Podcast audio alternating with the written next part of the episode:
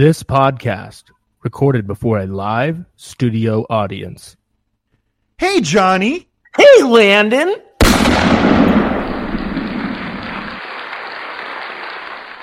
Questionable guide to life. Hold on, let me get my diet Dr. Pepper. You and your need for sustenance. What are you talking about? Dr. Pepper is mostly water. True. It's- it's Besides real- the it's got water in it. flavors. It's got water in it, plus it comes with 23 flavors. Is water one of the 23 flavors? Uh, I'm pretty sure that pancreatic cancer is, but I'm not certain on that. This podcast brought to you by pancreatic cancer.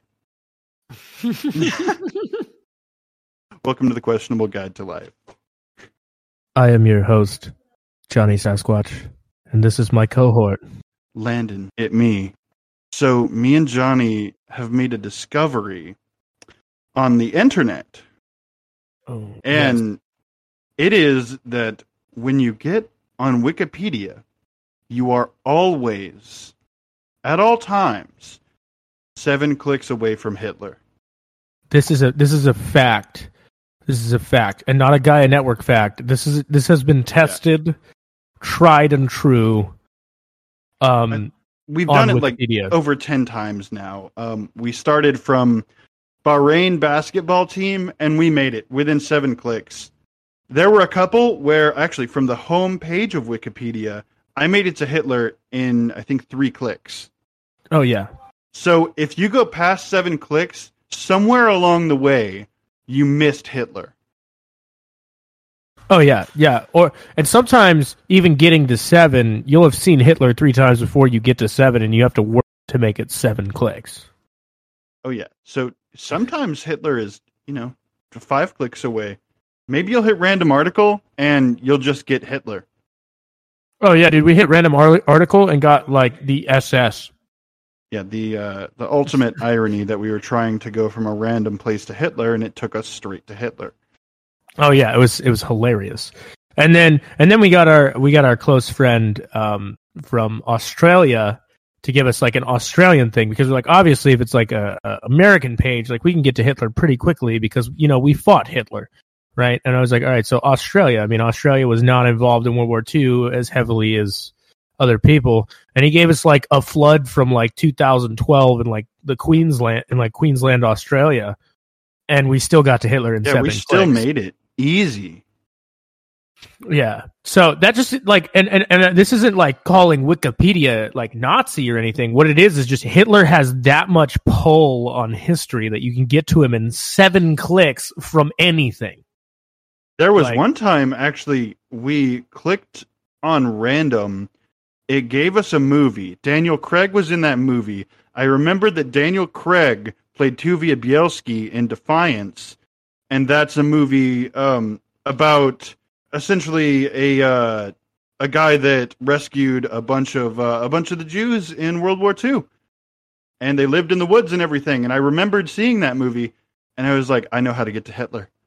So if you Yeah. have any kind of like knowledge about just World War II in general or media from there, and you see a link to that, you can get to Hitler super easy. It's it's crazy. But it's and it's never like you got to click a million times to get to something that's related to Hitler to get to Hitler. It's You know, seven it's clicks away. Yeah, Like it's there. So sometimes, sometimes you get something related to Hitler super quick, and then you're like, all right, cool. So like, if we keep it, if we want to keep with seven clicks, we'll just click all this other stuff, and then it'll lead to Hitler. But Hitler was already on that page four pages back. How many times do you think we've said Hitler now? Oh, so many times. At least seven. I mean, yeah, at least seven. Yeah, we we've got seven Hitlers away from clicks. click two. this is click seven. so Uh. that way, the first click is seven clicks from Hitler. exactly. But you know, Sharknado, Sharknado. Oh, speaking of terrible, speaking of terrible things uh, that were in pop culture and people would like to forget.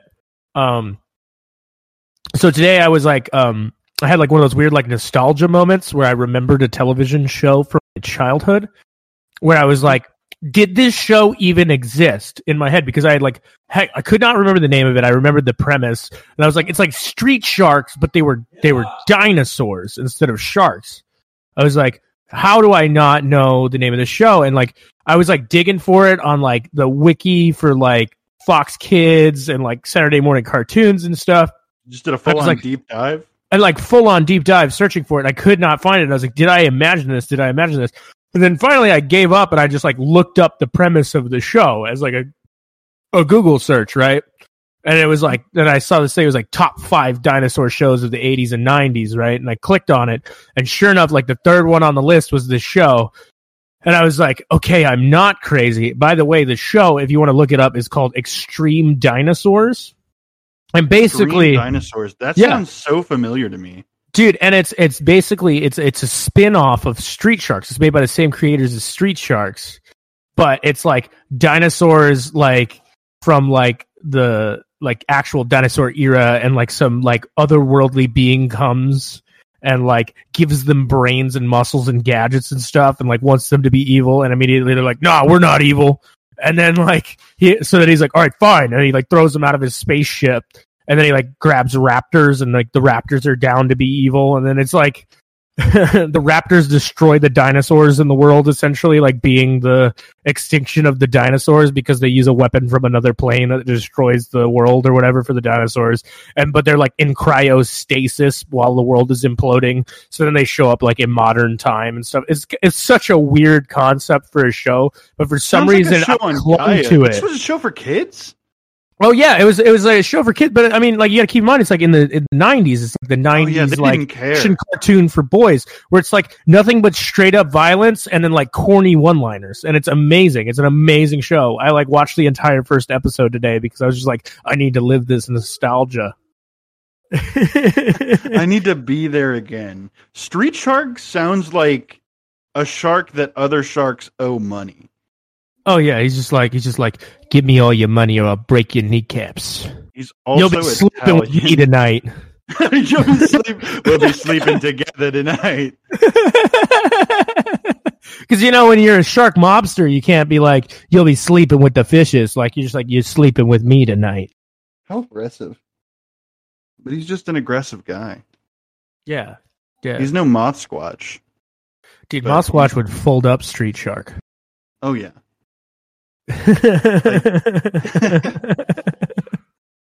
with the callback. Also, also speaking of episode one things, I actually uh, misspoke in episode one, and I uh, uh, it was on the subject of Gerard Way's comic books. His first comic book was not called The Runaways. It was called uh, Killjoys. That was the actual official title of that comic, and I needed to make that correction because it was driving me crazy for the past couple of days that I fucked that up. So. Yeah, he's he has mentioned it to everyone that said that they enjoyed that section. He's like, "Let me mess that up for you. Let me hurt you." Like let me let me make you think that you looked up a like and n- it's nothing on the Runaways comic books like those exist those are a great comic book but I I just want to make sure that Gerard Way doesn't get credit for that person's work uh, it's definitely not Gerard Way that wrote the Runaways he wrote the Killjoys so So good. I wonder if Gerard now is like, "Damn, I really liked that credit." I'm pretty sure that Gerard probably is nowhere close to the realm of listening to this podcast right now um but you know one of these days Well, since so many people are getting Gaia ads now from this, I bet that Gerard Way is getting our ads. Like for our podcast. we don't even have ads, and he's getting them. it just pops What up in his recommended podcast? his recommended casts on Spotify. Like He just snaps his phone and pulls another one out and starts anew. this is my new life. I am Gerard J. Gerard J. well, I mean, technically, um, if we wanted to be, it would be Gerard Gay. But Got him. um, Well, because pronunciation does it would, would definitely change in that in that sense because G and an A together will never be J. Yeah, there are people that call GIFs GIFs. Graphics have interchange feelings on this. format. Graphics interchange format. It's a GIF. You don't say you don't say um, you know graphics when you try to say graphics, right? And then other people are like, but giraffe. But giraffe though. I was like, but giraffe is only giraffe because there's an R after the I. My good old Gorge Foreman grill. My drill. Yeah, but is this? But is this? But is this isn't peanut butter? Okay, okay, it's not GIF. It's it's it's not peanut butter. It's GIF. Graphics interchange format. like I said, very strong opinions. Yeah, I had very strong, strong feelings on this. Bothers me. Just like I have a very strong feeling that if I look up graphics interchange format on Wikipedia, I could get to Hitler in seven clicks. Yeah. It also bothers me that the guy that made it was like, "Oh yeah, yeah, it's it's GIF, that's fine." Like, no, No, No! no, you four-eyed, five-headed bitch. No, it's GIF.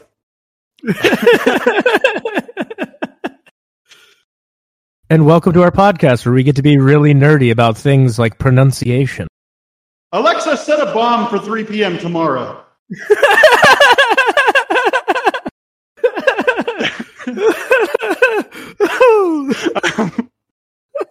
I'm riled up now. The guy that made it is the kind of guy that puts his gum on top of the desk.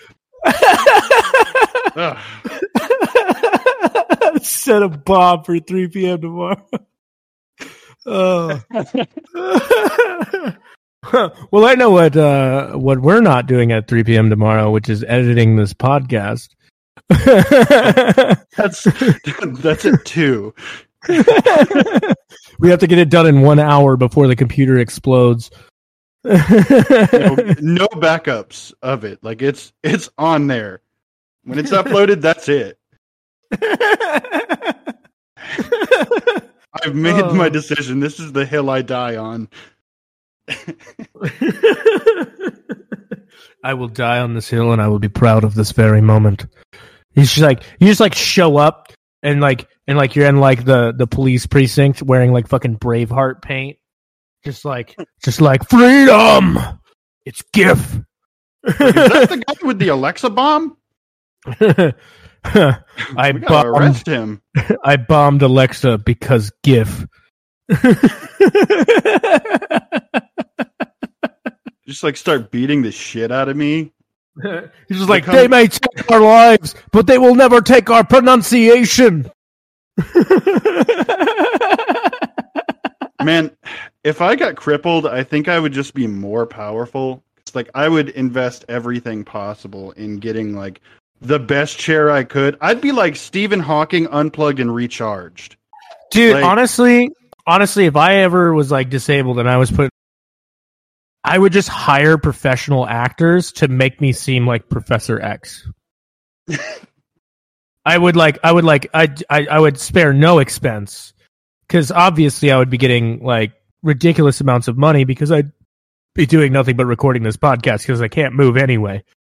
Um, but I would, you know, I'd get like the really fancy wheelchair with the X rims and like shave my head bald and hire a bunch of actors so that I could like pretend to read people's minds in public. I'd get like hella prosthetics like to make me look like I'm in awful shape. Like worse shape than I am. Like like I got curb stomped and left out in the sun. And like they're like, How is he doing it? It it seems like he can't even talk. you're like, And you're like, I just look floating. like, you're like, I just want to look like Mister Robot's like actual like body from uh Invincible. Yeah. Like, I want to be that. I want to be that like little like fucking bean in a water tank. Yeah. Like a like a polished sun dried tomato. uh, wet and gross all the time. yeah, just you just want to look like a s- like like like the most messed up thing ever. You know, you want to look I- like you want to look like an avocado that just got left out in the sun for like days. I mean, that's the goal, but I'm also going to start talking like uh like Mr. Robot, so like everything's going to change. Like if I have to shit, I'll be like, "Take me to the masturbatorium."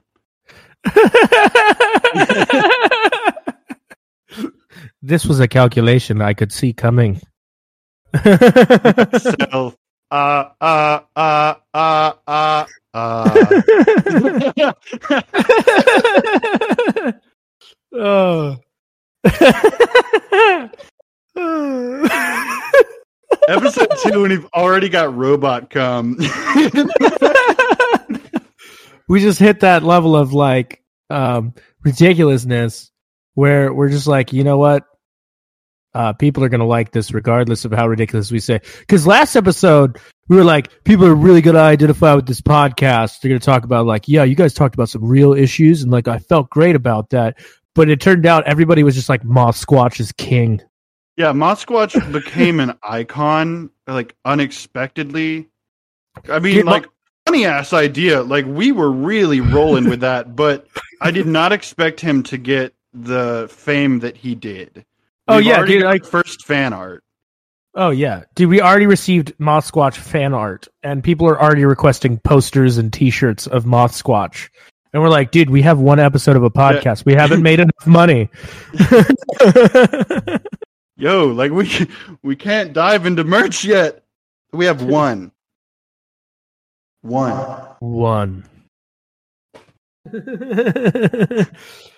Which, by the way, thank you for everybody who listens to the podcast because we hit like episode 20 numbers on our first ever episode in like 24 hours. So you guys are like the real OGs for that.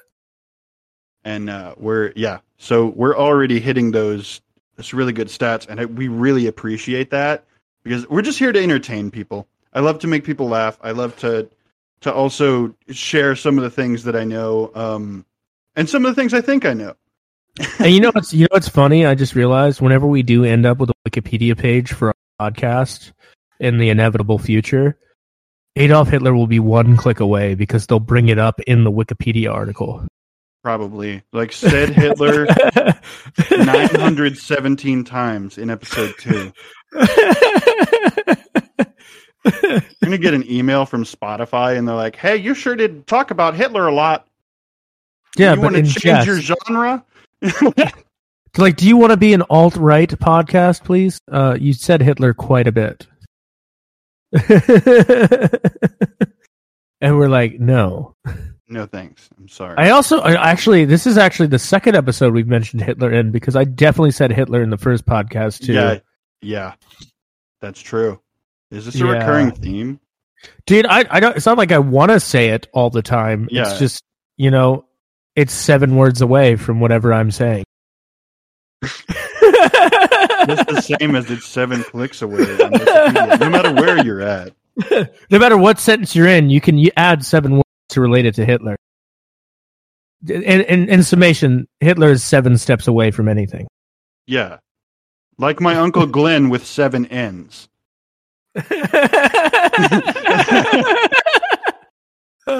Just looks like Glenn, like all the way across. But eventually, we just want we want to get to the level of fame where Moth Squatch is seven clicks away from anything. Make it happen. R slash Moth Squatch. dude r slash moth squatch and like like i want it to be like you know eventually gets to the point where like wizards of the west coast make moth squatches a real thing in like d&d and, and stuff like that Easy to homebrew, but we got to make it official. but my thing is my thing is like you would have to make it um problem with uh, moth squatch is you can't make him a player character because if you make him a player character he's like too overpowered and uh so you would basically have to design a module style game mode where it's like Call of the Moth Squatch or something, where Moth Squatch is the main Yeah. bad guy at the end of a one shot. Yeah, he would either have to be like, yeah, at the end of a campaign or a guide character that you can't fight.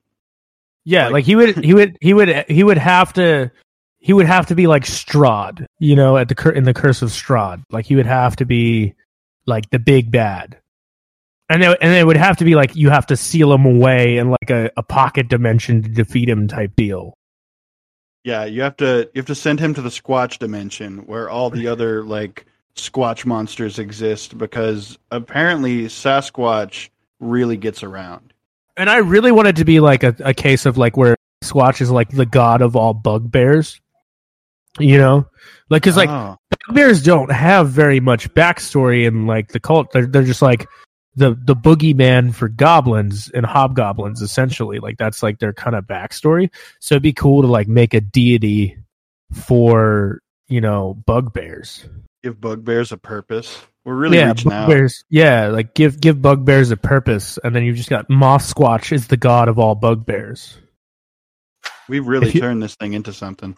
Yeah, if you if you're listening, uh, Wizards of the West Coast, um, we will gladly get together with all of our D and D buddies and produce this for you as like Just a Rick and Morty, there. like like you guys did a Rick and Morty add-on. I think we can do Moth Squatch as an add-on for D and I think I think we can make and do the dice up real good. You know, just we'll make it all cryptid themed. There's gonna be like all sorts of cryptids in there. You know, like lizard like like lizard folk that aren't kobolds and stuff like that. It'll be great. Yeah.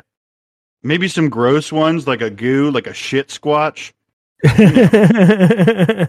All the cryptids. Bat Boy's gonna show up, you know, Oh yeah. with his sonar vision. Jesus Christ. You know, it's insane um being this far away from each other. We can we can have something like this. And I was actually really thinking about that the other day.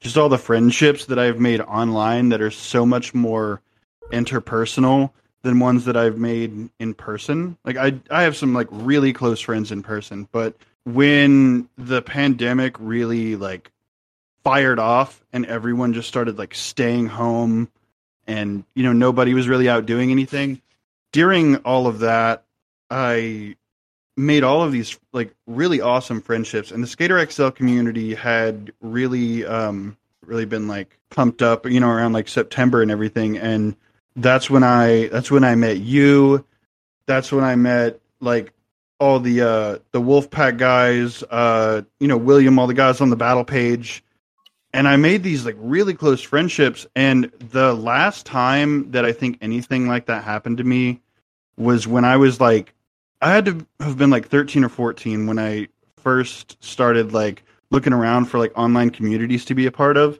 And I found this one that let you create games using your own coding systems that are based on other coding systems.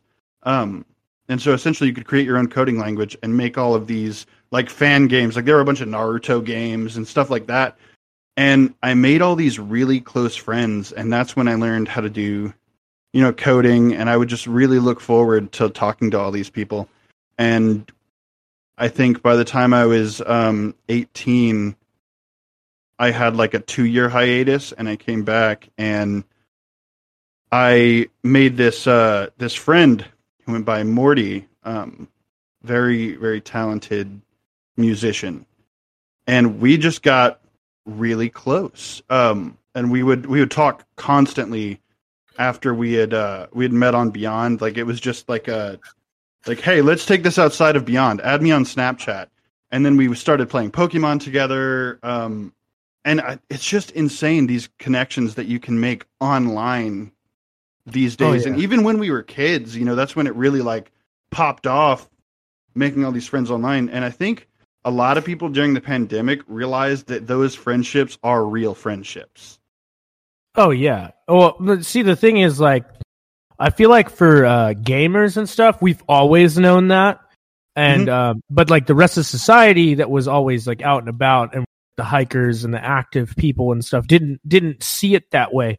So like it caused like this huge division between people because you know you would get into a relationship with somebody who was more active and you were like a gamer or whatever and they'd be like well why aren't you spending time with me? Why are you talking to these people you don't even meet online and stuff? Like it would like devaluing those friendships. Like you're not just oh, hanging yeah. out with the boys you know like having a boys night. Like they don't see it that they didn't see it that way. But i feel like that's one of the one positives to come out of the pandemic is that like people are realizing that those are valid relationships like those are those are friends like because like Yeah. at this point like if if uh, something ever happened to you out there in Arkansas and I had the means to come from Washington State where I'm at now and like get to Arkansas and help you with that, I would fucking do it in a heartbeat because like we've established that friendship without ever like being in the same room as each other essentially. Yeah, and and it's a real friendship and there were so many times during my childhood where I was told ah, you're you're never gonna meet those people. Why is that important? Or like, why are you wasting? This is the the biggest thing. Why are you wasting all that time doing that coding crap? Like that. it's just the biggest mistake. oh, dude, the other one, the other one that every like '90s parent always told their kids was like, "You're never gonna make money playing video games." And now we have like streamers that are making like multi millions of dollars off of their streams and stuff. And we've got, you know, Major League Gaming and all of that stuff. And we've got the World of Warcraft guys that are making money off of creating content for a game that they used to just play and stuff like that. Like, it's the biggest lie you were ever told was that you were never going to make money off of video games. Yes, it's hard uh, to get into that, but like all of us that started that early definitely had a chance to do it. There's definitely kind of a parallel with uh, with skateboarding as well, because uh, like you said in the last podcast, you know, if you'd have shown a pro from way back, you know, way back when a 360 flip on a skateboard, or like talked about the concept, they'd be like, "No way, that's wild." And so I don't think it was a concept in our parents' heads, but we were already headed that way. I mean, Achievement Hunter started like way back when now, um, and they're they're doing great. They've been doing great, and they they play video games and so it became a real career path. And I I feel like there are some parents that are beating themselves up about that because they probably had a really talented kid that they just completely shunned out of it. Oh yeah, and like well the thing is the thing is like people treated people treated video games like they were like this super niche thing back then that like it was a waste of time, it was a waste of space and all that stuff. And like now we after like studying the science behind video games and why people get addicted to video games and all that stuff, it's because it activates the same brain receptors and things like that as, you know, like flying uh you know an F-16 fighter jet. Like it it gives you that same level of adrenaline, that same level of um you know like brain high essentially doing these things. Full on. Dude, that I can't explain really uh, in a better way the rush that you feel when you're playing. It could be a shooter it could be a hack and slash type game but when you get completely overwhelmed and then you come out of it and you win that rush oh yeah. is oh it's the best thing in the whole world. You feel like you are on top of the world oh, dude and you see it with uh even even when it's not like shooter games like when you're playing fighting games you get down to like that last like sliver of health and you come back and you get that win dude it's like it's such a feeling of euphoria that you're like you're like I am the champion. I am the god of all gods. Like it's yeah, it's that feeling. Yeah.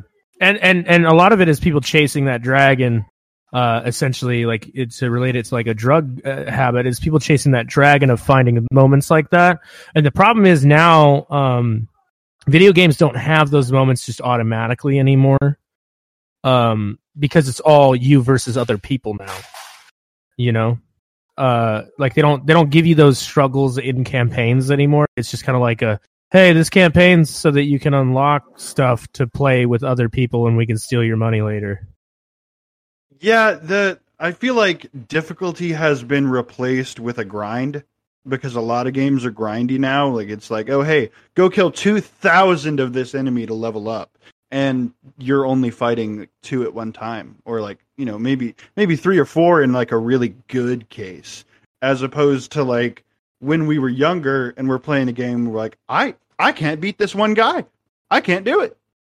And then it it takes you like three hours dark souls is the closest thing that like to me that has come to that and that's an extreme i'm sorry but on on that topic on that topic i think dark souls is what ruined video gaming Personally. I love Dark Souls. So no, like I, I'm not saying that Dark Souls is not a good game by any means, but it ruined um, a lot of adventure games when it came out because like if you look at you know adventure games like Assassin's Creed and stuff like that, they had you know intuitive four button systems, that you know it was like a counter counter attack system. And then after dark souls came out all of those games started going into the bumper and trigger control system of dark souls to try to make combat more difficult because they felt like their combat was lacking. But then you lost the magic of you know just mindlessly slaying an entire city of guards and things like that which was what made the assassin's creed series great for a lot of us. Like yeah the history and the story in those games is fantastic but when you take away the mechanic that made it just fun and casual on top of that, it just made the games not fun to play anymore. Yeah, uh, like I played, oh, I played the life out of Assassin's Creed 2, um, and then you know Brotherhood, Revelations was okay. Not even going to get into that, but um, have strong feelings on that. But uh, then after he was like three, after that they started changing things up too much, um, and yeah. it and I played um, Odyssey and a little bit of the newest one, that Viking one, um, and they just didn't really feel the same anymore. The, I think things are now going more towards like an RPG route. Yeah, um, and that's with a lot uh, of things. And that's the thing is because um, the industry when Dark Souls came out, that became the new difficulty standard that everybody was striving for was to give people the difficult experience of making it through like a Dark Souls esque game. And the problem was Ubisoft already had efficient systems to run those games and make those games amazing, but they abandoned those systems because they're a big name company and they wanted to grab hold of that niche market of difficult games, but they wanted to do it with a big name game so they weren't fighting to get a new game recognized and there were there were also some of those games that really tried with the Dark Souls system and it really didn't work. Um, what, oh, what is yeah. called Code Vein? Actually, I so I really tried to give Code Vein a chance because I'm a big fan of the Dark Souls series. I I just really like how thought out their stories are and just the lore is so captivating. Um, but Code Vein really tried to capture their systems of how they do, you know, weapons and classes and all that stuff. But they have it to where each, you know, class you use has its own leveling system, but you essentially have to use all of them to be the most effective that you can be. And so it just becomes a grind. Oh yeah. And and the grinding part of gaming and I know this is going to sound blasphemous to a lot of people because I'm not uh, avid player of this game, but World of Warcraft and and RuneScape started the grind uh, for for time because they wanted to make it so because because they're they're um, monthly subscription services. They're they're they're time based services. Mm-hmm. So they would stretch out the game so that you had to consistently grind so that you would run out of time and you would re up your time. But then and, people started confusing that for something that you wanted in a game because, you know, people spent so much time playing those games and they were like, well, it's just a free way to add on game time. Uh, Even as someone longer... that used to play uh, RuneScape like a lot, and I actually picked it back up probably a year or two ago and then fell out of it again. I would hard agree with every bit of that. Even as someone that like that likes RuneScape, I totally agree because that is the model. Well, because the idea is the longer you play our game, the more you're going to ask your friends to play that game with you, and the more money we're going to make. Um, that's the idea behind it. Because if you're playing my game, you're not playing somebody else's, and it's it's a it's a form of competitiveness. So like that's why, you know. But there are games out there that don't that don't present that grind. Um, that are still they're still making those games. Uh, great example of that is Quantic Dream. Quantic Dream does not care about you grinding stuff out. Quantic Dream wants to bring you a great story with intuitive controls to they relate want you to, to that feel story. something. They want you. They they're there to incite emotion. They're there to give you a solid single player experience, or in the case of Beyond Two Souls, a solid multiplayer experience. And um, if you um, don't know Quantic Dream by name, I'm sure you know Detroit Become Human. I'm sure you know Beyond Two Souls. Heavy Rain. You've you've probably at least heard of them. I, I couldn't recommend any games more than those. and if you haven't heard of it, their first game installment was considered one of the most cult classic video games of all time. Uh, in I believe overseas it's called Indigo Prophecy, and I believe here in the states it's called Fahrenheit, or it could be the other way around. But it was like based around like black, like That's like correct. witchcraft and all sorts of stuff.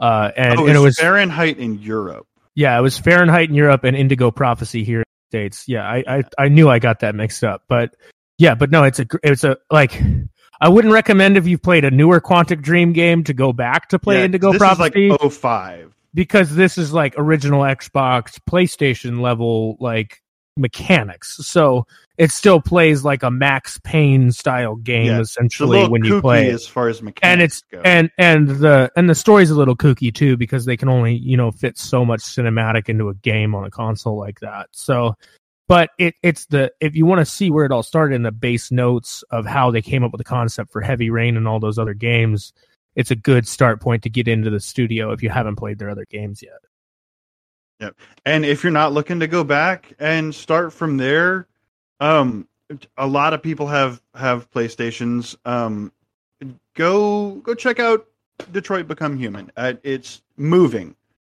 very moving. They, I've never seen someone humanize robots so well. yeah the, the last the last thing that i know that could ever about that well was I, Robot. Like, and it didn't even do as good of a job. um, and and the cool thing is like, um, they released it like during the the peak of like the Black Lives Matter movement and stuff like that when it first started, not when it first gained notoriety for the for like the recent stuff, but it started like when the Black Lives Matter movement first started, like way back in the day with you know like the George Zimmerman trial and stuff. And um, they basically made it like a relatable thing to where it wasn't like a racial based thing, but more of a um, Like a metaphor. it was a metaphor for all those problems we were having in the world, but through a way that people of any color or any creed could understand because it's it's more humans versus robots instead of race versus race. beautiful storytelling. And And the thing is about those games is like you get so attached to the characters, and early on, it, they don't really play.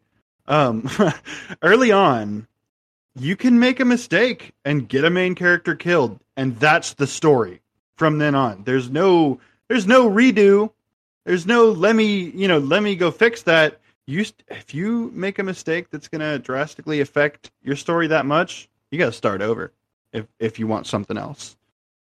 So you really got to care about your decisions.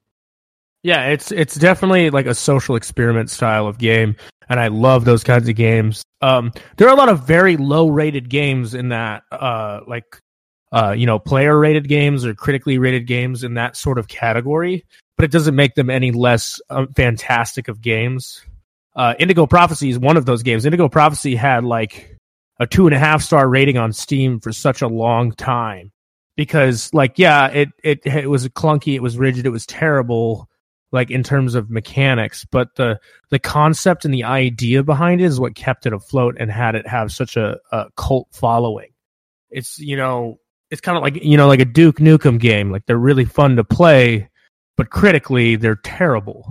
You know, um, it's like it's just one of those things. Like so, my thing is like um, if you're one of those gamers who like you decide you want to play a game based off of user ratings or critic ratings, don't don't do that. Like if you see a game where it sounds good and all the reviews are like it's terrible, it's too hard, it's blah blah blah, no, just play it.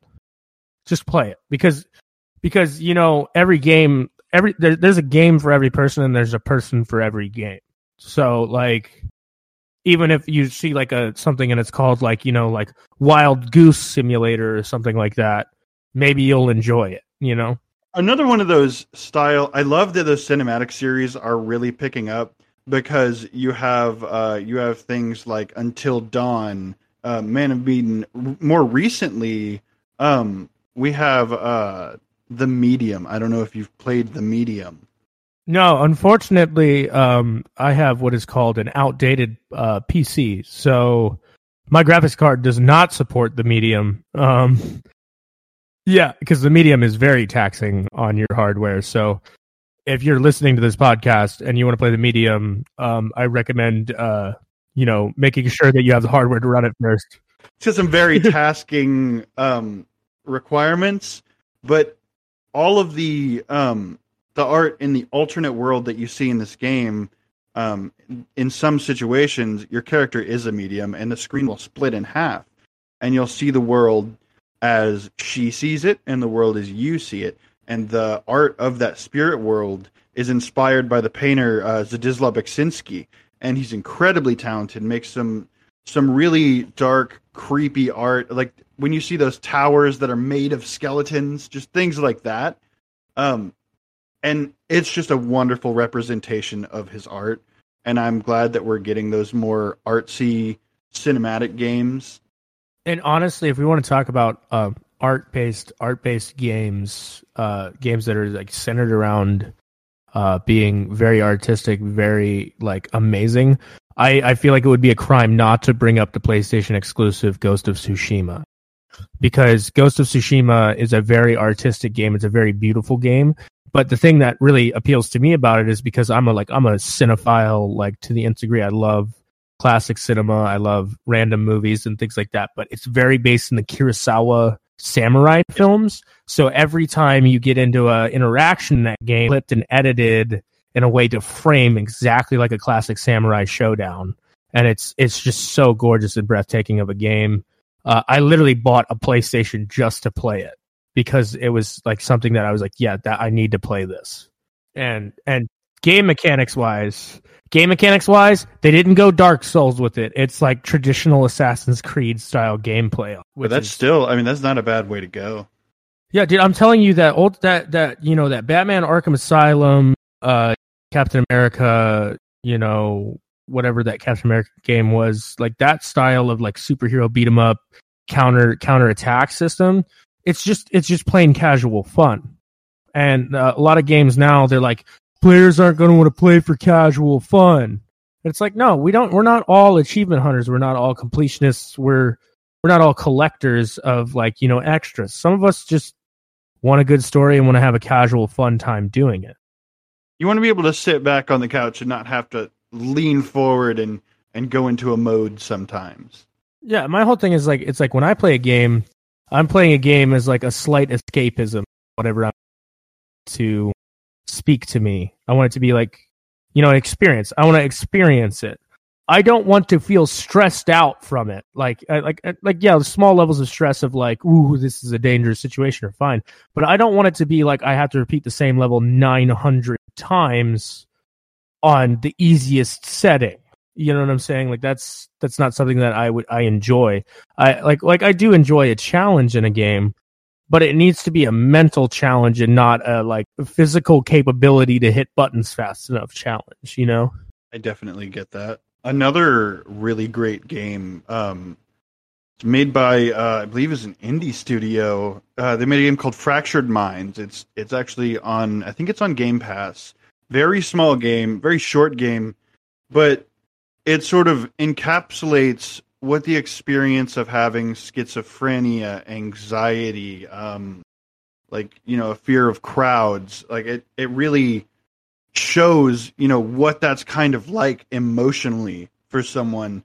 And playing through that game, I was just so touched because they have, um, you know, they have those moments of like extreme self doubt, just exemplified um, you know, such as like when you're in a room alone and you really start to get into your own head, you know, some light flashes and there's words all over the wall and it's just self-deprecating stuff. Oh, um, there there are quite a few games like that now. Um uh, not to cut you off and talking yeah. about this game, but um, the the two that come to mind for me are number one is Hellblade: Senu- uh, Senua's Sacrifice. Oh my! It's about um, a Viking like um lady that has schizophrenia. In, yeah, you know, in the Viking Age. And basically, her schizophrenia demon is a um, it's a Scottish warrior that, uh, you know, was like somebody that she killed on the battlefield or whatever, and she's trying to basically rescue him from the gates of Norse hell. Uh, is like her whole quest in it. Um, and like her her demons and stuff personify and become the gods um and like you know it's it's really it's a really cool portrayal of it. And if you're gonna play it, you have to play it with headphones because um, it it lessens the experience if you don't because you hear like it utilizes voices- omnidirectional audio for the voices. yeah, and you hear voices whispering in your ear like turn back, turn back, you're not good enough, you're not good enough, stuff like and it's it yeah, really and it's coming messes from with you. behind you. It's it's amazing. It's it's so like and the cool thing is it was like a studio of like four people that made that game. That game was a very small studio that made that game and now it's one of the the second game in the installment is now a launch game like uh like a uh a central game to the start of Xbox's campaign for the Series X. Just went to the Like- Game Pass app to check. Hellblade is still on the front page. as Yeah, a Hellblade- game. So Hellblade, uh, Microsoft actually acquired the company, I, I believe, that makes Hellblade to give them more money to produce a second game. Um, they wanted they they wanted to fund the project, uh, but the thing the cool thing is uh, because uh, Microsoft is so cool with the idea of cross platform play, um, they're not making it an Xbox exclusive. They're they're letting it go to PlayStation and, and PC as well. So it's gonna be it's gonna be an installment that everybody can play, and that's that's that's a beautiful thing. I love when um, I love the whole cross-platform thing that's coming. There are all of these things that like are you know kind of shitty coming into the gaming industry and everything, but the like the whole like just about everything is cross-platform now. I'm loving it because I have so many friends that are on PlayStation or they're they're on Xbox, but I still can't play cross-platform with them through PC. Um, I have an Xbox, but like my PC is significantly better, so I would prefer that.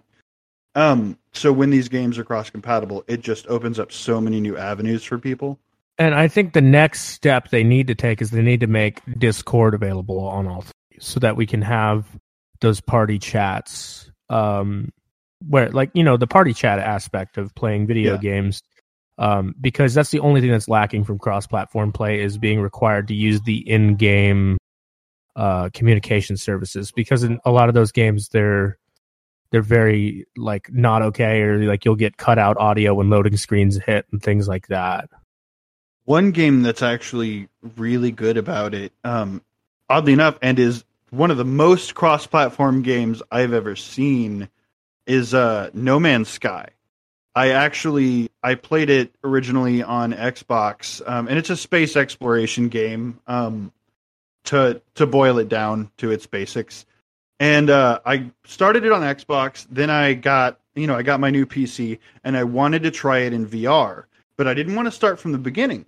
So I actually got on my Xbox and joined a server with my VR self and met myself in a game to give myself items to sell. That is the most futuristic thing that has ever happened to me in video games oh because yeah. I was I lifted my Oculus up and I was looking at the TV because on uh, on my Xbox I was looking at my VR self, so I was waving around my hands and like just seeing what I would do on the screen, and it blew my mind. Oh yeah, and um, uh, as a vision in, in impaired person, um, I never really could get into VR just because comfort uh, reasons. Uh, just you know, wearing glasses and a VR headset is very uncomfortable. Um, but there are advances now um, that Oculus is going through um, to make it They actually more have a glasses experience. spacer that's really good. Yeah. that's what I use. Yeah, um, But my- times. But my thing was it was just it was the weight of it, the weight of it all. Yeah. Um, that does bother like there are a lot of people that does bother um it doesn't bother me but i'm also like six three and so like a little bit more weight on me isn't anything um Yeah. but like there are people that are really bothered by the weight and the oculus 2 um apparently has done a whole lot better Uh, the other thing, the other thing is a lot of people think that it's like because their coordination is poor, they're not going to be very good at VR games. But there are there are handicaps on systems to adapt to you not being the most coordinated person in the world. Um, they're not Yeah. designed to be difficult. It's not like, uh, you know, a boxing game is not going to track your exact movement of your arm. Like it's like it'll it'll some like of them are a really good about Yeah, it but you don't, some- but you don't have to play those like it's not Yeah, a necessity But no, they have boxing games where if you throw a, a shitty jab, it's still going to come a proper jab. yeah Or, you know, um, you're still gonna get the same damage Yeah, you're still going to do the same damage if your form is not. You know, yeah, it's not. Um, Superhot's a, actually a really good example of this. Um, no matter what, it's like you you know you hit the enemy once, they're dead. That's it. Because it's one of those games. Uh, I well, I say one of those games, but it's there are very few like this. You essentially start the level, and when you move, the world around you moves. So it teaches you how to essentially solve this puzzle of beating every enemy around you while making as few movements as possible and dodging bullets as you see them, you know, as you move and you see the bullet exit the gun. Um, and honestly, it made me so uh, dexterous and super hot. And I started using it as a, a workout for a little while. Actually, I would get in my Oculus and I would beat superhot like every day, and I could do it in an hour and a half. See, uh, my experience with Superhot is completely different because I played it on the Xbox. Um, Ah. It was very frustrating.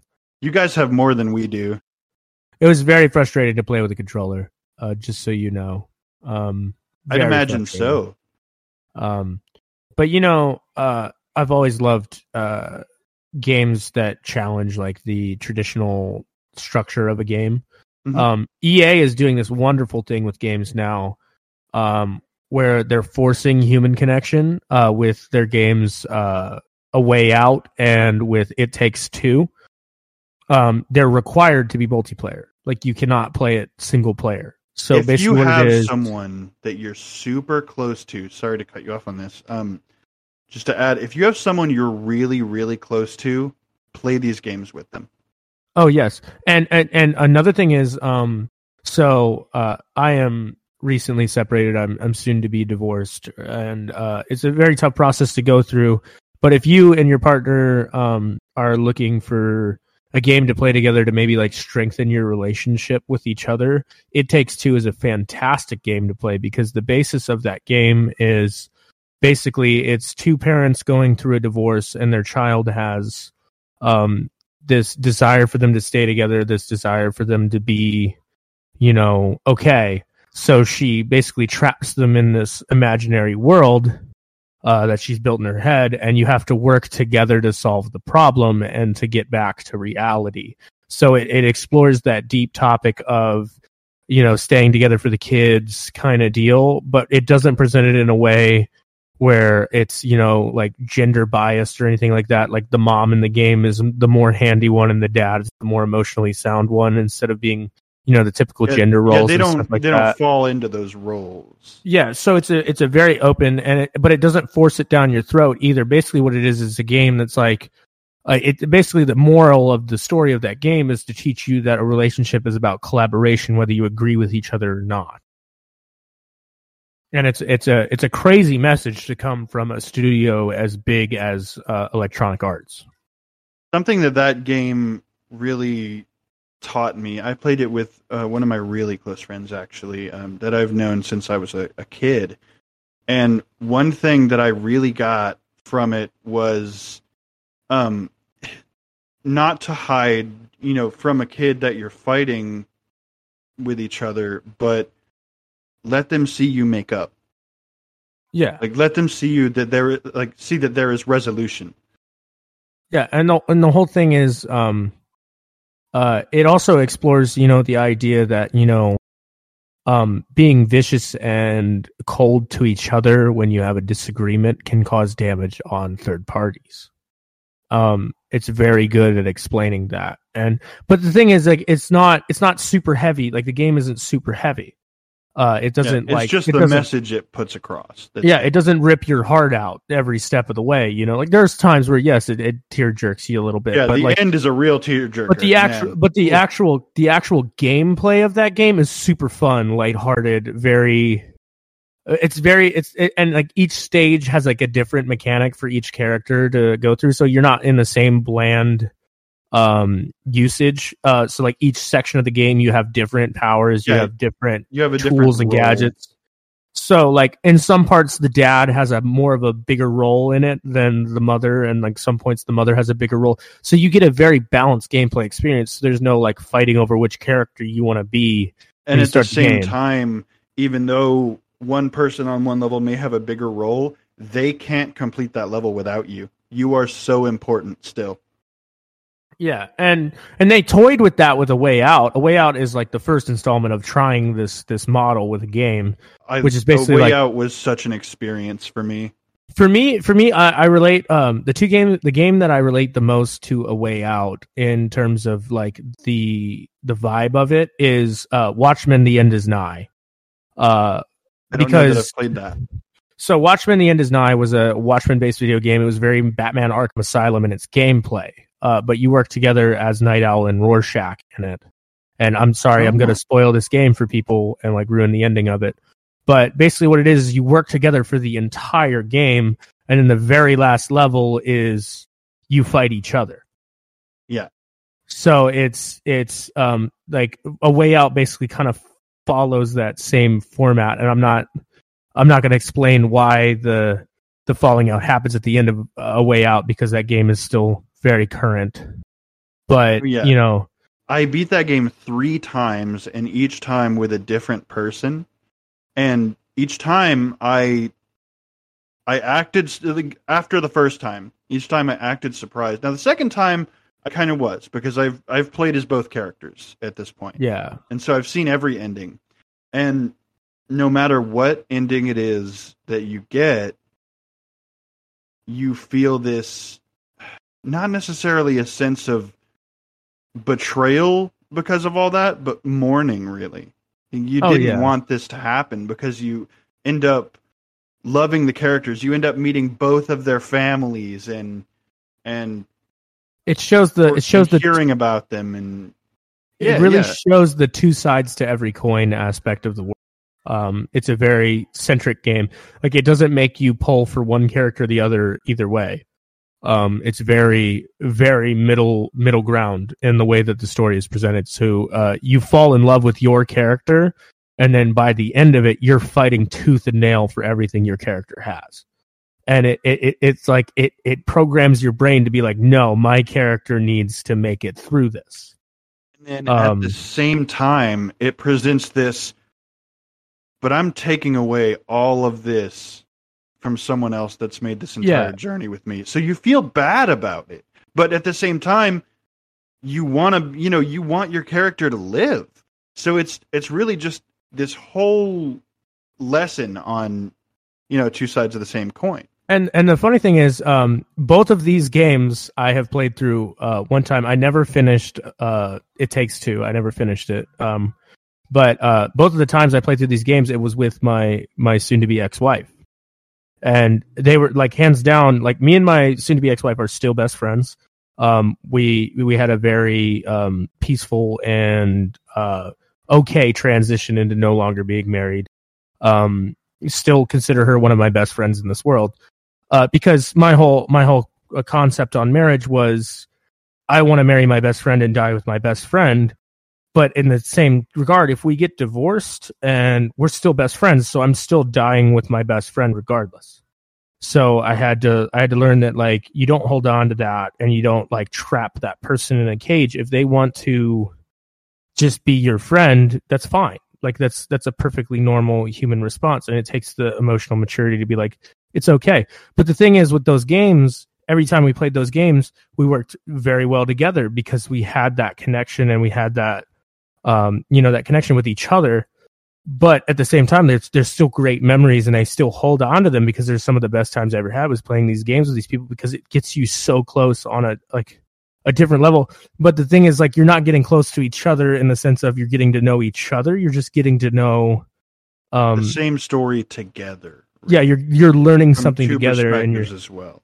and and it's it's amazing. It's a it's a fun experience, and I mean, uh, when we sat down to play a way out, we beat the whole game in like one shot, like one go. Because it's we started- captivating.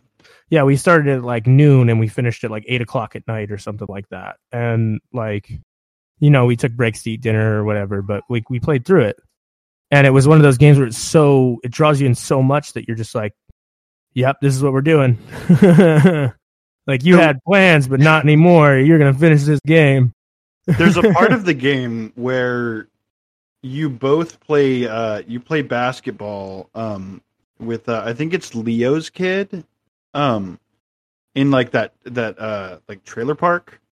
Yeah, and, And, there's, uh, al- there's also a baseball mini game in there as well. Yeah, uh, yeah. Um, when me and my buddy Miguel played through it, the kid like we never gave him the ball. We kept dunking on him. And we just we were like, don't let him get the ball. like, fuck that kid. Dude, oh, another cool fun fact is the games were the, both those games were developed by the same sub studio, Electronic Arts. So there is a there is a a Easter egg in It Takes Two if you find it, um, where you can actually like both get into a uh you get into this like secret room basically, and it has the characters from Way Out talking to each other if you uh, activate the buttons together, and it's it's pretty cool. I love little Easter eggs like that. Like in uh in one of the Halo games when you uh when you walk up to this blast door, um if you're a fan of Red versus Blue, you can actually hear uh, actually I'm not the huge I think it's Tucker Halo and nerd, Caboose. but yeah, yeah. Um I knew Caboose for sure, but it's them talking to each other on the other side of this like blast shield.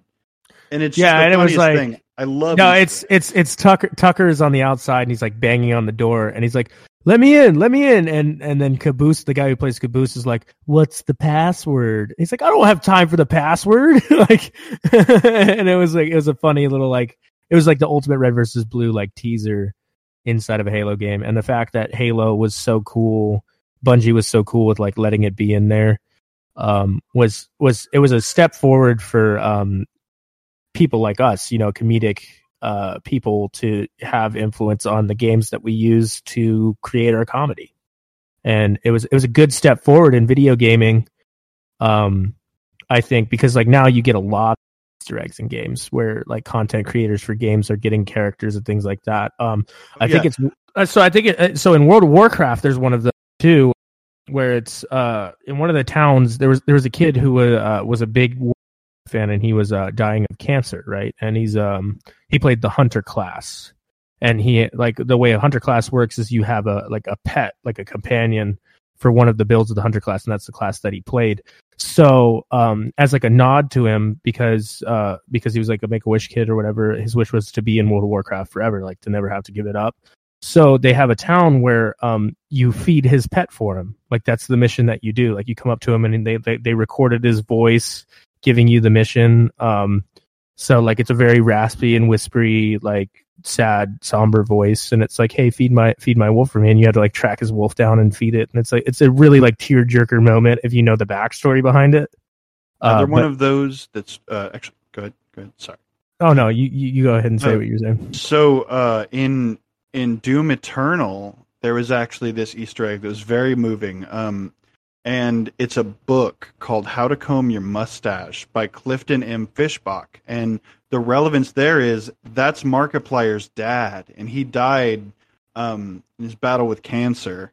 And as like a in memoriam thing, they put that book on a shelf in the game.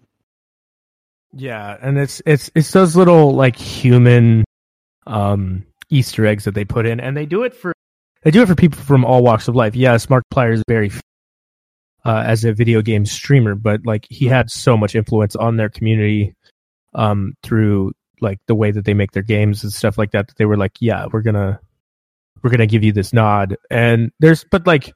I mean, a little kid dying of cancer is in World of Warcraft now. Like, just think about the human Yeah. aspect of that. That's just, it's an amazing, it's an amazing note on how human the gaming community is. Whether, like, now there are some, there are some developers that are out there for money, right?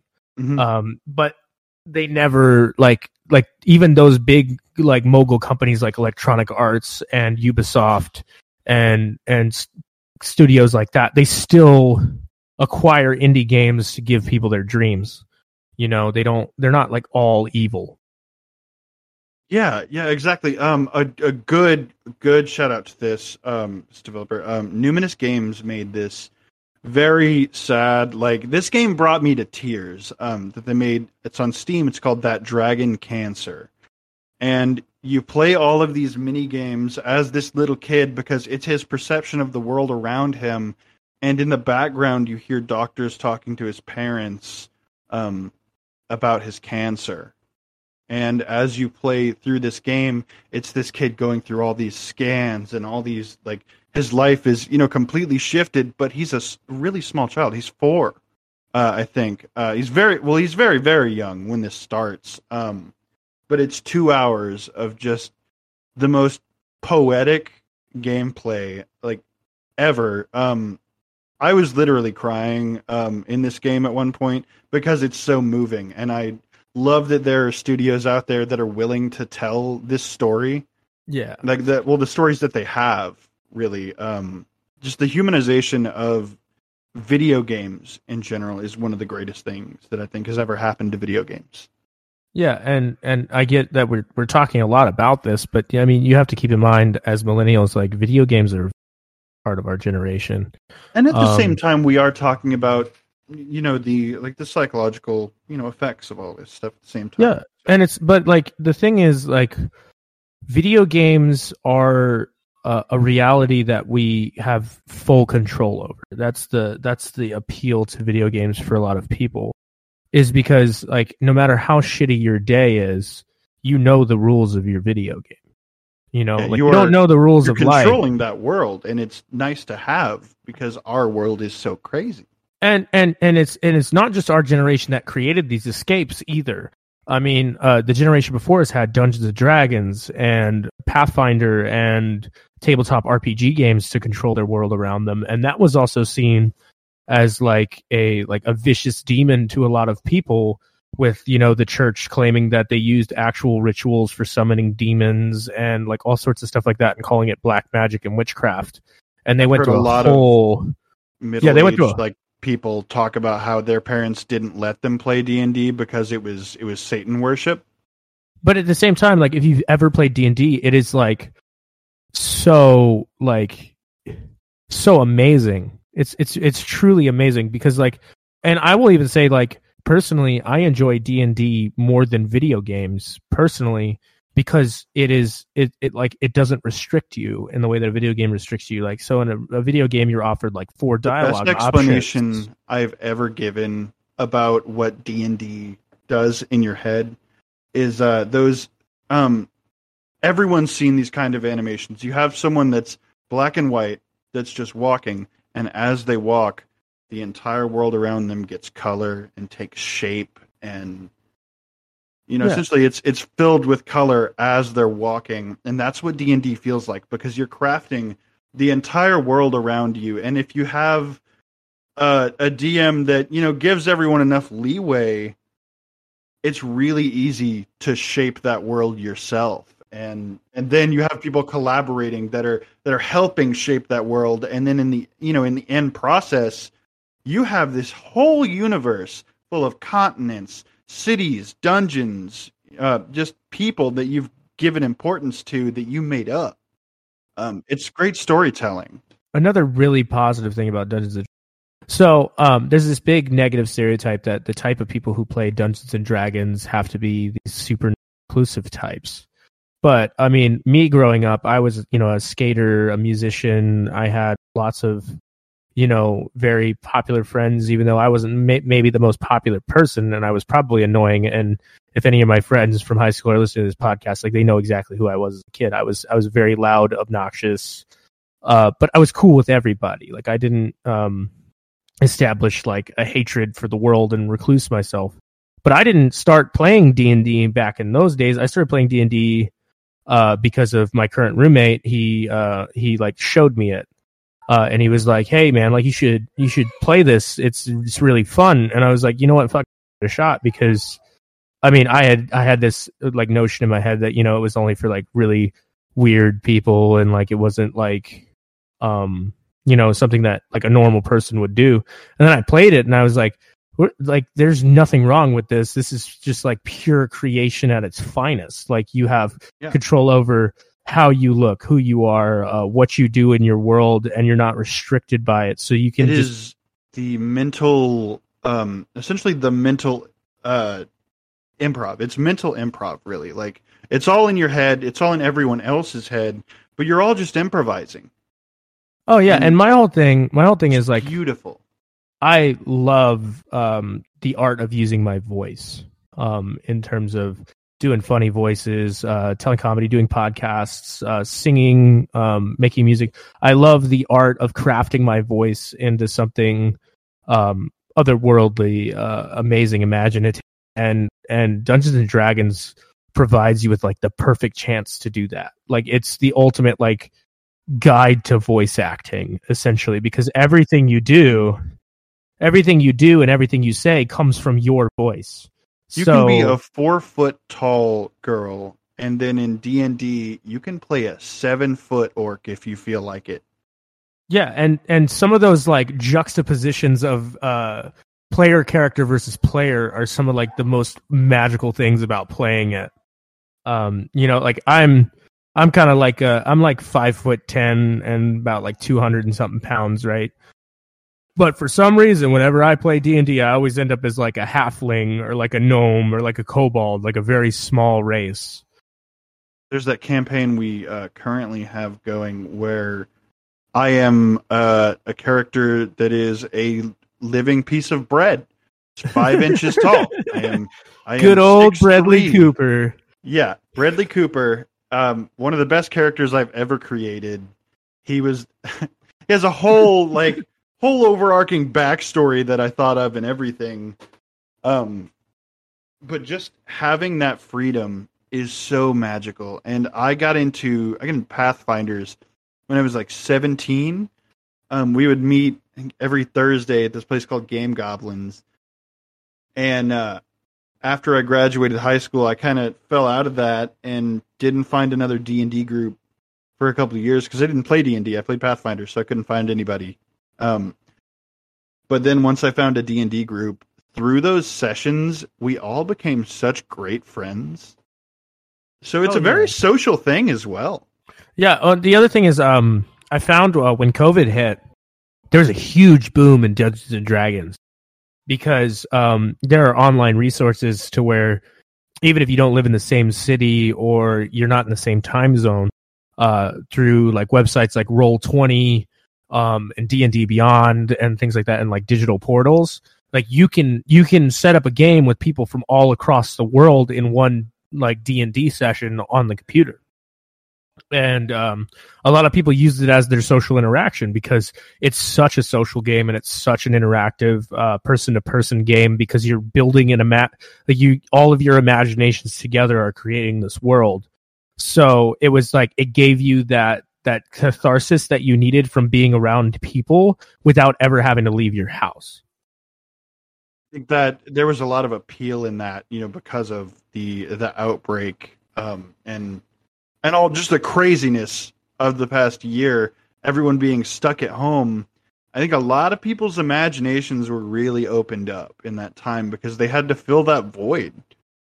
Oh yeah, and and and the thing is, the thing is like, um, if you want to go out to the bar and the bar is closed, you just go to the tavern in D and D and you drink together. Like you, you can crack open some beers with your buddies and be in a tavern in D and D as your character and actually get drunk in real life too. Like you didn't can have to. fun with it. Yeah, and and the thing is, like, there are there are plenty of different styles of playing the game too. So, if you know playing with a, a piece of bread as a companion doesn't appeal to you, there are campaigns out there that are super serious and super puzzle heavy and super watch what you say, know what you're saying, know what you're doing, and you can get that mental challenge that way and that intelligent game as well but that not, and that's not to say that playing in a comedic way isn't intelligent. It's just to say, like, if you take the world very seriously, there are groups out there that take the world very seriously.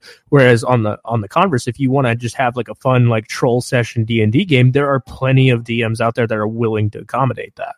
And then at that in that very same instance, uh, the uh, like the campaign that has Bradley Cooper in it, we've had some, you know, some really well done moments. So you know, those silly ones can also be serious. So you get you really get a bit of everything.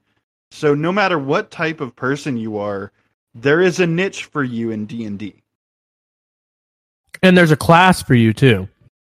Um, because yeah. like it's not like it's not like everybody starts out as like a fighter and you have to you know be all about the fight. Like there are builds that were literally like you are useless in combat, but when it comes to RPing, like role playing with other characters, like you are the the king of that realm.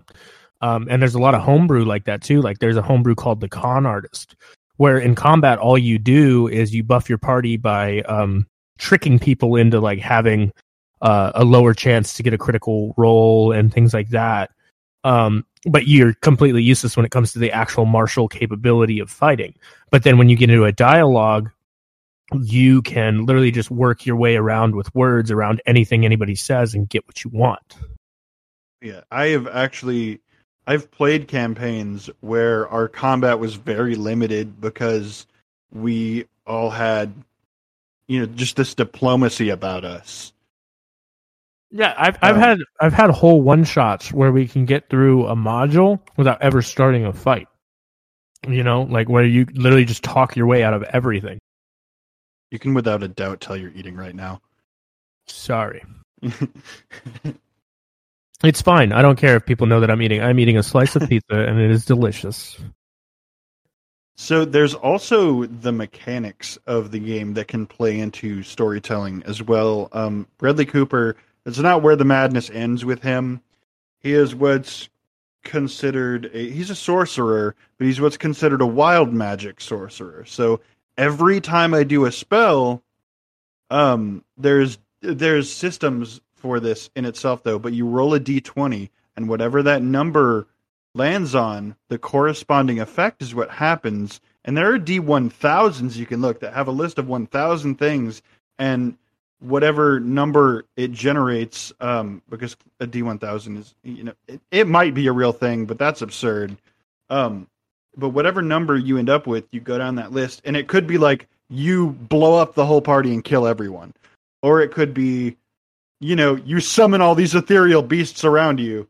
Um, so it can be crazy. it's it adds so much, like so many possibilities to a campaign um, when you pick a class. And the, the other thing is, there's nothing that you can come up with that can't be turned into a system with the game. Um, whether it's like in part of the source material or you and your your dungeon master come up with a system to work it um the thing the thing about d&d is because it's so creative and so imaginative it's open ended like there's nothing that you cannot do in a dungeons and dragons game to an extent. Like there, yeah there's still things that's like you're not going to be a god in that world where like you never make a mistake but like you can you can you know anything you can dream up you can probably find a mechanic to work with it. And that's uh it's the wonder of rp oh yeah it's it's fantastic. And it's it's a microcosm of the world and it, but it's a world that you have control of. And um you know uh there's one guy who is the world basically. Like your dm plays the world and then you as a player character enter his world. So like if you're super close with your group of friends and you want to do it, like you can get insights into the way your friends' minds work just by the world that they create. Oh yeah, you can definitely uh, create some much deeper friendships. I know so many times we've been in the middle of a campaign and someone says something funny, and then we just in character keep bouncing it off of each other, and suddenly we have a whole twenty minutes of just us joking in character and everyone's oh, yeah. rolling and it's the hap like one of the happiest moments you oh there was a so we another a, a, good funny story of like how this applies. Uh we were i was playing a campaign right and um we uh we came up on like a kobold slave camp or, or like an elf slave camp or something like that and um they were like do you want to stop and help the elves? And one of these players, it was like a newer player um, who really didn't participate in RP that much. She just suddenly pipes up. She goes, "Yeah, but what were the elves wearing?" And we all just died laughing because it was like it was like it's like, did they ask for it? What were they wearing? so we all were just like what like and it was a very soft spoken player too and she just came with like the most ridiculous joke in the middle of like a very serious moment and we all just like could not hold it in because like little moments like that happen all the time in D&D and they're amazing. We actually had in one session um we had a, actually a really good example of the unpredictable dynamics of how D&D will just end up. You'll end up with two characters you never intended on having chemistry, having the best friendship. We have we have uh one of my buddies plays as a character named Steve. And Steve is essentially um just imagine like Satan in an office shirt. Um, he's middle management. He like he works at a Best Buy. Um, yeah, that's that's Steve, and Steve's character and Bradley, without any intention of this happening, became super close. We had this running joke from the very beginning, um, where my character started. I opened this chest up, and it was everyone's things. And I, in in my Bradley Cooper voice, which is very high pitched, I was like, "I read Steve's journal," and and so I, I read his diary, and when we're playing, I'll be writing on Steve's shoulder because that's how Bradley gets around is writing on people's shoulders. Um, whenever he says Steve adds this to his journal, I'm just like Bradley reads it like, over his shoulder, and we've created this dynamic that wasn't intended because we have another player who plays a character named Kevin, and Kevin is like this nine foot tall adoptive brother of Bradley, and he's a dragonborn. So he's just a big lizard, and they're brothers. But this dynamic has been shifted to where Bradley's like best friend is Steve. Dude, so there's just that unpredictability that I love about D and D. Oh yeah, and it's it's it's it's very unpredictable to the point of the way life is. Like somebody, like even like if you think about the chance encounter of me and Landon, and they, as such good friends that we are, and making this podcast, like that randomness of us meeting and this happening exists in the world of D and D as well. Yeah, if I hadn't if I hadn't picked up Skater XL, me and Johnny probably never would have met. That so it's and it's just one split decision. That's it. Like if I hadn't made that decision, all of this like, not there. Oh, which oh, dude, and now that that just gives me an idea for another topic. I just want to talk about how amazing the film Butterfly Effect is on explaining this very phenomenon. Oh man, that's such a great film.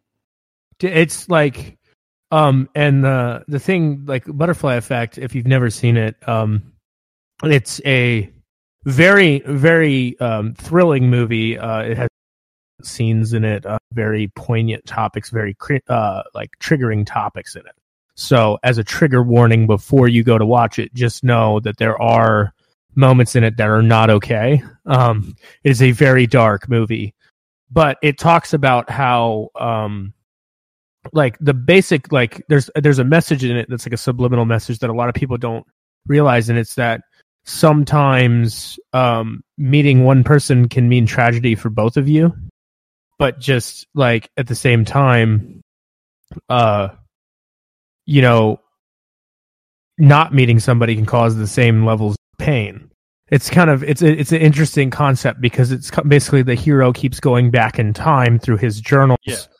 Trying to these, fix like trying to fix yeah and he's trying to fix something wrong in his past um through it but then he learns that the only way to prevent everything is to the person that he loves the most most in the world is to give that person up and then they're both okay like so it's it's a it's a very it's a very deep and thoughtful movie and the way that they portray it and and the execution of the role by Ashton Kutcher is just it's it's top tier film work. It really is. And I'm sure even if you haven't seen the movie, someone in your life has said, "Oh, butterfly effect" at some point. Yeah, it's it's the butterfly effect is like um the basis of the philosophy is if a butterfly flaps its wing on one part of the world, there will be a ripple of events that will reach the other side of the world from that butterfly flapping its wings. So the butterfly flaps its wings, which causes somebody to flinch, which causes a car crash, which causes pain in that person, which causes this and that and this. And something as small as a butterfly's wing flapping could be the cause of somebody's misfortune or something like that. It's it's a crazy concept, but it, it makes sense because it's it's a real effect on the world. If you don't make a single decision, then everything that happened after that split decision is completely different. I did watch a really I can't even remember what this movie was called. I saw it when I was really young and this was kind of my first introduction to the butterfly effect and it was like as extreme as it could get.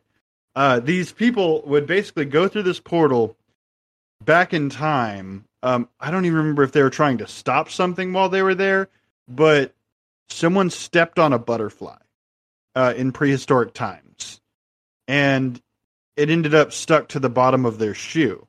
And when they entered the presence, oh, the present, uh, at some point, um, there's dinosaurs again because of what he did. Like it's it's an extreme, but it's it's the butterfly effect quite literally. Yeah, and it's it's it's su- it's a, such a cool concept because it's so true and it's so infallible and it's it's so like there's no holes in the theory. Like it's there's no there's no cop out in butterfly effect. There's also like I, I just want to mention one more movie, Deja Vu with Denzel Washington was like super good. Oh yeah, and and and dude, like all of the films like that. I mean, Groundhog Day, um, you know, Time Bandits, all of those like time travel movies all filter off of the butterfly effect. The reason why people have such a hard time fathoming time travel is because of the butterfly effect. Like that is the thing that makes time travel seem so sketchy to people. And there are actually um I have seen people kind of have this argument back and forth, and I've seen you know the resolution to it. But there's that whole argument people put forth like, oh, if there was time travel, I'd only go to the future. There are a couple factors here, um, and one of them someone pointed out. I thought was it was a very good point. If you were to go to the future and come back, like if you were to go back with what you learned, you have changed the past. You've already changed the past because exactly. you went back. You've seen what comes. Well, and then another know, point of that is actually more of a scientific perspective. But if you went to the future, they would have like in their you know in their genome they would have different mutations than you, and it's entirely possible you could get sick and die very quickly. Yeah. Well, the other the other thing is um uh I think my favorite time travel movie actually the way that they portray time travel, like they're like, we're not thinking about the ridiculousness. We're going to make a time travel movie, and it's called About Time, and it's a romantic comedy movie where basically Domhnall Gleeson plays the main character in it, and uh, basically what it is is like the men in his family when they turn, uh, I think it's like eighteen or twenty one, or I don't remember the exact age. They can travel back in time, but only in their own life. Um, so oh. they like oh. pinhole it to that, but it can only be a place they've actually been and a memory they actually have that they can travel to. So they can only affect their own timeline essentially. But there's like lots of lessons in there, which is like, you know, like all the time travel in the world can't make somebody who doesn't love you love you and things like that, where it's like, um, it's very and then uh, the message at the end of the movie is the part that makes it like really worth it is it's it's it's a it's not a movie to stress you know time travel and like you can solve all your problems with time travel essentially. Basically what the lesson of the movie is is live every day as though it's your second time living that day and just see the beauty in the day that you're in. That's the base message of that movie. And it's so profound and amazing in the way they portray it with uh, the relationship between Domhnall Gleeson and uh, the other character, which is played by uh, Rachel McAdams. Like they have a very normal marriage. They have a very normal life, even though this guy can travel in time, and he doesn't do anything ridiculous with it. His whole goal with traveling back in time was just you know to fall in love and to live a healthy life. So like I loved the idea of making a time travel movie where time travel isn't like to solve a global crisis or to like heal a disease. It was literally just time travel was to make life happen. You know there's a, a, a concept I really enjoy is time travel being the big bad, uh, such as uh, if you've seen the Time Traveler's Wife, um, Eric Bana and uh, Rachel McAdams um, are the uh, the two stars, and in the Time Traveler's Wife, um, our main character uh, basically at random times throughout his life he will just appear in the past. It- no clothes, no nothing. He's just in the past. And throughout this movie, when he keeps traveling to the past, he meets this little girl. He has a little picnic with her. Um, later on, he travels back again, and he meets this this teenage girl, same girl. Um, and this goes on and on until um, it's revealed that they end up getting married, and it shows like the detrimental effects of him randomly being pushed back in time all the time, and it actually ties together perfectly in a really moving ending. And I just like that concept that there's no villain here except for time travel. and and the another thing is that movie is also based off of a novel by the same title. So Mhm. if you're a, if you're not really a movies person and you want to read the book version of it, it is also available as a written format, and it might be a different um, portrayal of the story from the movie because obviously movies and books are never perfectly in line with each other, but it's still a fantastic book. It's a New York Times bestseller, and uh, it's definitely worth a read as well. You haven't seen Eric Bana in anything else? Uh, he is in he's in Star Trek actually, in the the 2009 Star Trek. And isn't he isn't he also the Incredible Hulk in the first Hulk attempt? He is. He is the Incredible Hulk in the original, like Yeah, the like, original, like, to- Terrible cut one. Yeah. Yeah, yeah. he But- was uh Nero in Star Trek, by the way. He was In, uh, Nero in 2000 Star yeah, Trek? in the 2009 film. I didn't even know that. Yep. Learn something new every day, right? Just like um uh Tom Hardy, uh, one of his first uh, major roles was in a Star Trek movie as well. Didn't know that. Yeah, he played. I, I don't remember what alien he played. I think it was like Star Trek Nemesis was the name of the movie or something that, and he played like the big bad in it. But he was he was he wasn't like the wall of muscle we know today. He was a very skinny, um, very skinny, very lanky built Tom Hardy back in that day.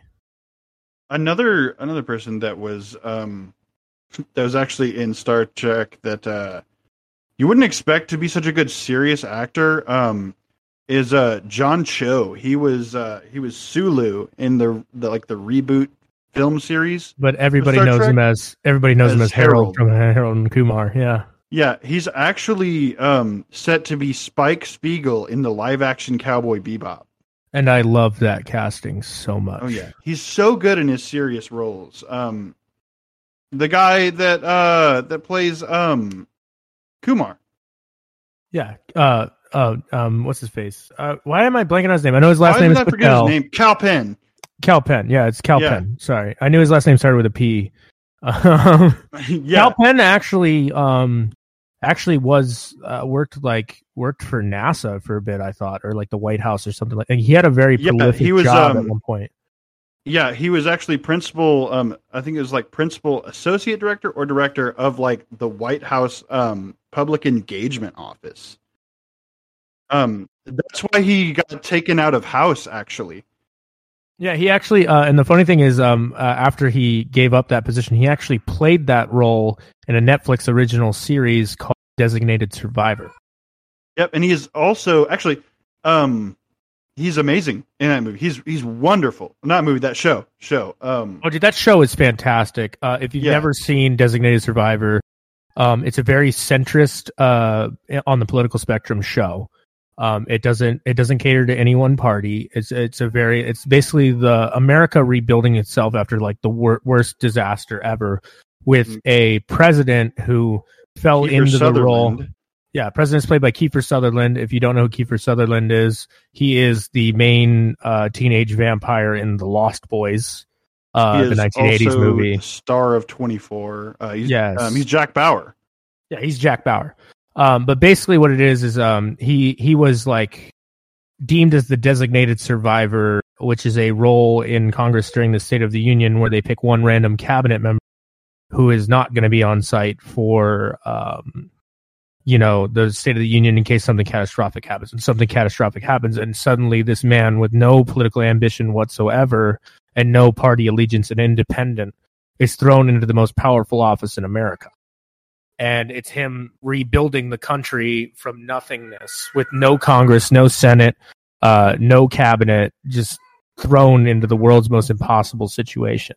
and then all while trying to have to deal with um, with the the state of the union, you know, being destroyed, and whether or not that was a conspiracy. So not only is he taking on, you know, the entire United States on his shoulder, he also has to figure out why this happened and if it was meant to happen by who did it.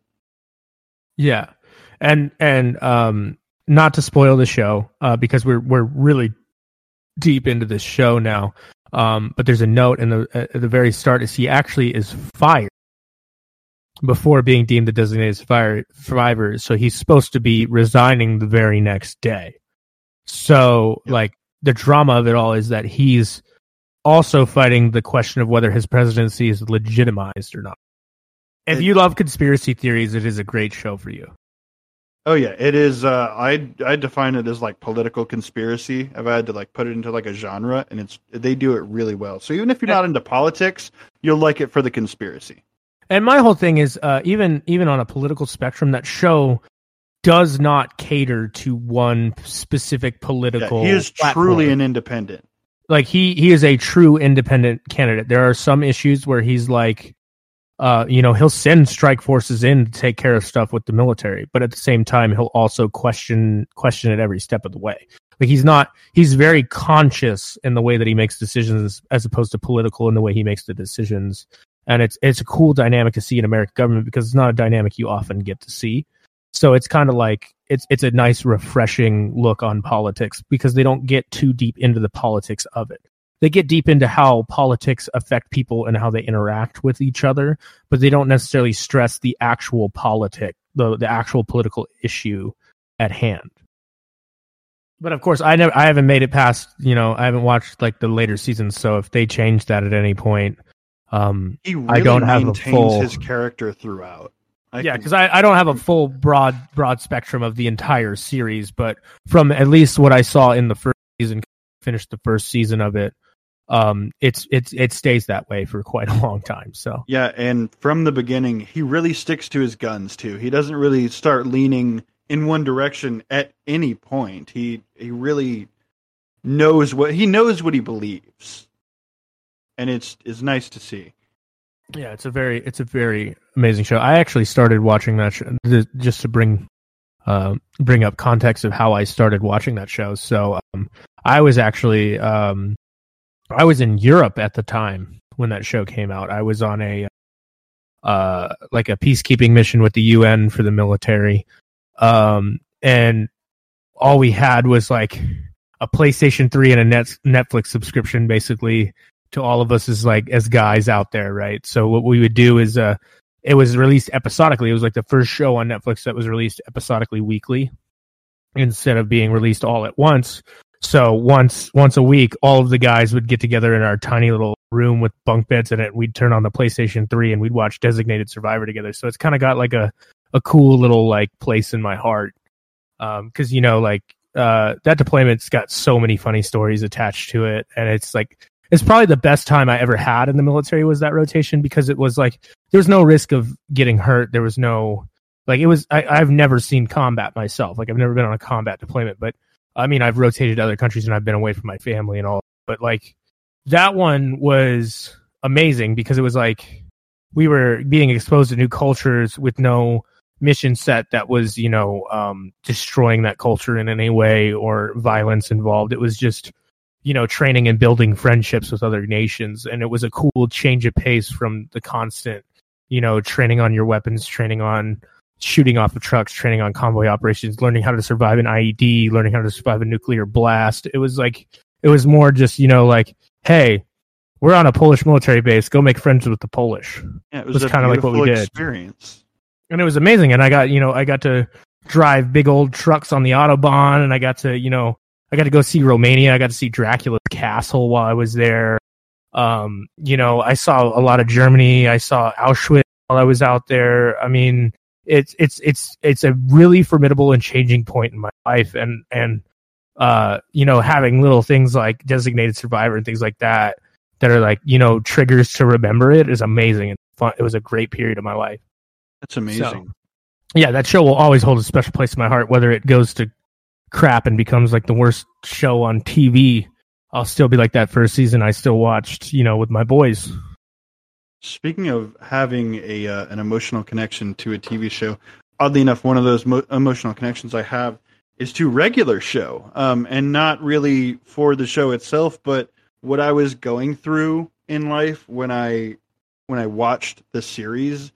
I was I was very down on myself. I I got reclusive. I stopped talking to a lot of people um, because I just this was before I actually got on antidepressants and they started really helping. Um, I just couldn't see the point in anything, and I would turn on regular show, and I would just have that on while I was, you know, I was doing whatever, and now I look back at regular show very fondly because towards when I was watching the last two seasons of that show, that's when things kind of started turning around. I started, you know, I started taking my antidepressants and I started feeling good about my life again and I didn't have all that negativity just flooding my head all the time. And so I look back at that and I think like that's one of those things that was a constant for me that was always there when I felt like nothing had permanence. And so I look back and when I see regular show, I just have this just this fond appreciation for it. And it's just like Rigby says, ham boning will save your life one. Ham Exactly. boning. Boning. And it did. I love that show too. Right.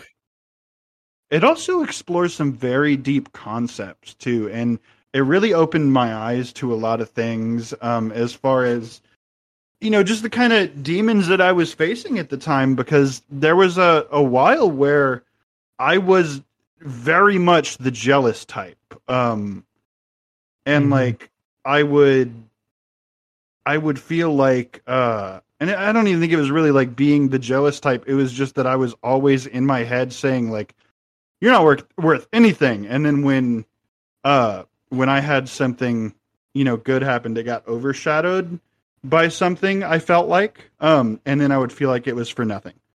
And Yeah. that show taught me that, you know, no matter what it is that you're making or you're, you know, you're doing, you should not make a comparison to something else. That's like, like let's take this podcast for instance. Um, you know, you make the podcast, and just because there's bigger podcasts, it doesn't mean yours is nothing. And that show taught me that. Oh yeah, and it's like uh, one of our one of our listeners first episode said about our first episode. He was like, um, "I never thought that in a podcast where I contemplated how to kill Sasquatch, I would also halfway through start to think of how I could end hate in the world." And that was that's the responses we're going for. We're going for that real human response. Yeah, Um, that's that's the just the kind of style we're we're aiming for, and I'm really glad that we're achieving that. And um you know uh I, I have people come up to me and ask questions all the time because of the way I look at the world so objectively, uh, and they're very emotional people. Um, they'll ask me to give them the objective view on things, um, and it's something that I love doing. I love being people's, you know, objective rock essentially in their emotional time. Um, it's something I very much enjoy. Uh, It's, so it's like, helping, and there's nothing.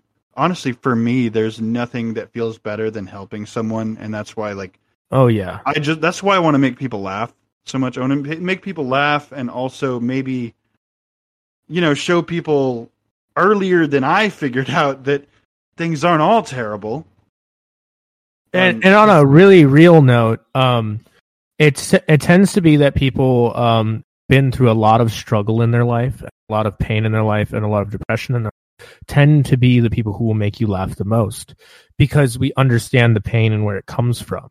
We understand uh, what's going on with you, and our whole thing is here you go. Here's the distraction you need.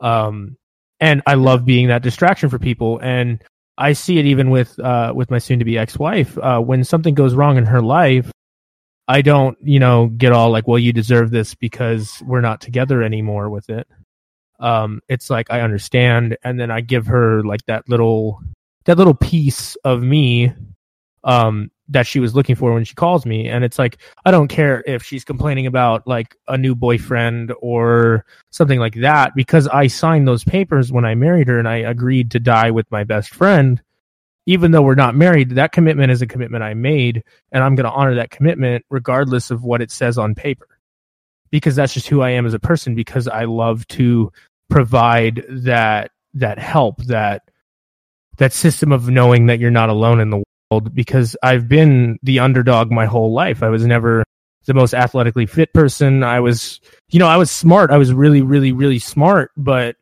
I wasn't smart about how I used my smarts. You know, I wasn't like, you know, I didn't become a to doctor. get here. Basically. Yeah, I didn't- I didn't become a doctor. You know, I had I had periods of my life where I was addicted to drugs. I had, you know, uh, periods of my life where I had no idea what was going on, where I was a completely useless person and I was terrible to people. And and it was just all of those terrible things that happened in my life. Uh, at no point in my life was I ever ready to give up. At no point in my life was I ever like, it's it it'd be all better if it was over because to me it was like yeah I- feel like shit right now and i feel horrible right now but at some point this pain is going to make something good feel so much better.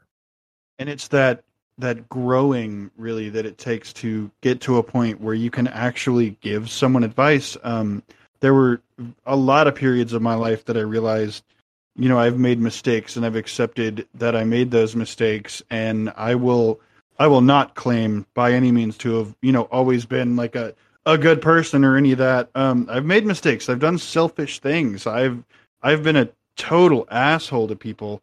Um, and I, for so long, I just let that continue to beat me up and eat at me until I realized, you know, this is not, these are not lessons to tear me down. This is essentially making me more, you know, more humble and, and understanding of my own actions and, you know, the actions of other people and why things happened to me the way that they did. And I can honestly say that I I don't regret a lot of things because they turned me into who I am now. And I am I am sorry for anyone that I've ever hurt but the best thing that you can possibly do when you hurt someone is grow from that and try not to hurt anyone like that again. Yeah and my my whole thing is is you never should have to apologize for being you. Um you as a person are who you're going to going to be. Like you the way you see the world is the way you're going to see the world. That is who you are as a person. And don't ever don't ever shortchange the way you see the world because that is your world it, the world is your world um, you're not going to be able to control the way people react to the way you see the world that is not something that you have control of because they see the world in a completely unique, unique way the way you see the world in a completely unique way but what it is is life isn't about making everybody see the world your way. Life is about when your world and their world meet for a brief moment and you both live in the same world together. That is like the most important moment in your life is when your world and somebody else's world align for just five minutes, even at the minimum. And you just have a pure moment. Yeah, and you just have Yeah. a pure moment. It's the puzzle pieces. Like again from the first the first podcast, it's the puzzle pieces. That those are the pieces I'm referring to. Is when your world and somebody else's world align, and whether that's going to be permanent or not shouldn't matter to you. It's you need to like just have that moment and and love that moment because uh, forcing that moment to last forever, like you're never going to make that moment last forever. And And- I see that a, a lot with the fact that you know I was married and I'm no longer married anymore but it doesn't make that marriage any less valuable to me in terms of memories or in terms of how I felt in that moment. Those positive memories are still positives, whether it ended, you know, in a negative or not. Like I still have the memories of, you know, when we were driving in North Dakota and almost died because like two cars crashed in front of us and things like that. But I, you know, I, I, I drove through it and I got us out of there and stuff like that. Like those moments are still good moments and you need to not let the end result of whatever happened turn those moments into bad moments because they're still good moments you still had a good moment even if you know it's it's the the worst thing possible to happen to you in the world um i don't think that those are things that you should hang on to because i've i've learned um over time that existing inside the moments you're having is going to make you a lot happier than sitting down beside you know someone you care about uh, whether it be girlfriend boyfriend you know husband wife or just you know a friend th- sitting there and thinking you know am i going to have this tomorrow and Yeah, is- don't are, are they still going to care a month from now if you sit there and just think about all of these things and let it build up you're going to give your you're then going to develop some self-doubt and you're going to start questioning your own characteristics and it's just going to build into this giant bomb that's eventually going to explode and things aren't going to be good so it Yeah. and and maybe that's not the best for everyone but as far as i go for me living in the moment and not worrying about things that are coming months in the future is the only way i can stay sane Well, the other thing, the other thing is, um, living in the moment doesn't mean uh, flying by the seat of your pants either. yeah yeah you can exactly. have you can have future plans and you can have ambitions and goals, and you can have an idea of where you want your life to go. But at the same time, while you're chasing those goals, while you're chasing that that you know that end result that you've planned out, enjoy the process of getting there. Don't don't skip three pages ahead just because it gets difficult. Enjoy the difficulty, enjoy the struggle. Because if you don't struggle, then the end result is not going to feel as good. Exactly, and that's why I I may you know do the whole living in the moment thing, but I do also strive for the things that I do want, and there's a difference between you know like you said flying by the seat of your pants and actually living in the moment and appreciating the moment. Um, living in the moment doesn't mean just jump at things as soon you know as soon as they come out there. Definitely think about what you're doing. Think about what you're what you're going to do but don't let the bad things sit there and eat at you because it's going to manifest into something much more negative and you you don't need that because that doesn't help anyone but in in worrying less about those things the things you are driven to that you're striving for you're going to put a lot more time into those and you're going to have a lot more fun and things are going to be probably a whole lot more successful because you're not sitting there stressing about that you know that dentist appointment next week getting you know getting your wisdom teeth taken out or something you know or, or it could be something much more serious. But the you know the point is not letting that eat at you is a very healthy thing like Yeah, and and and and and it's it's it's definitely something that's easier said than practiced. Um, and you need means to, but you need to realize, like, even when you fall short and you don't live in the moment for days, you can always get back to it. There's no Oh, there's yeah. no hole you can dig yourself into that you can't climb out of. It's just it's not it's not it's it's it's hard to accept that as um a member of of American society at least. I don't know how it is in other countries, but in American society we're taught that if you if you're a failure, you're just deemed a failure forever.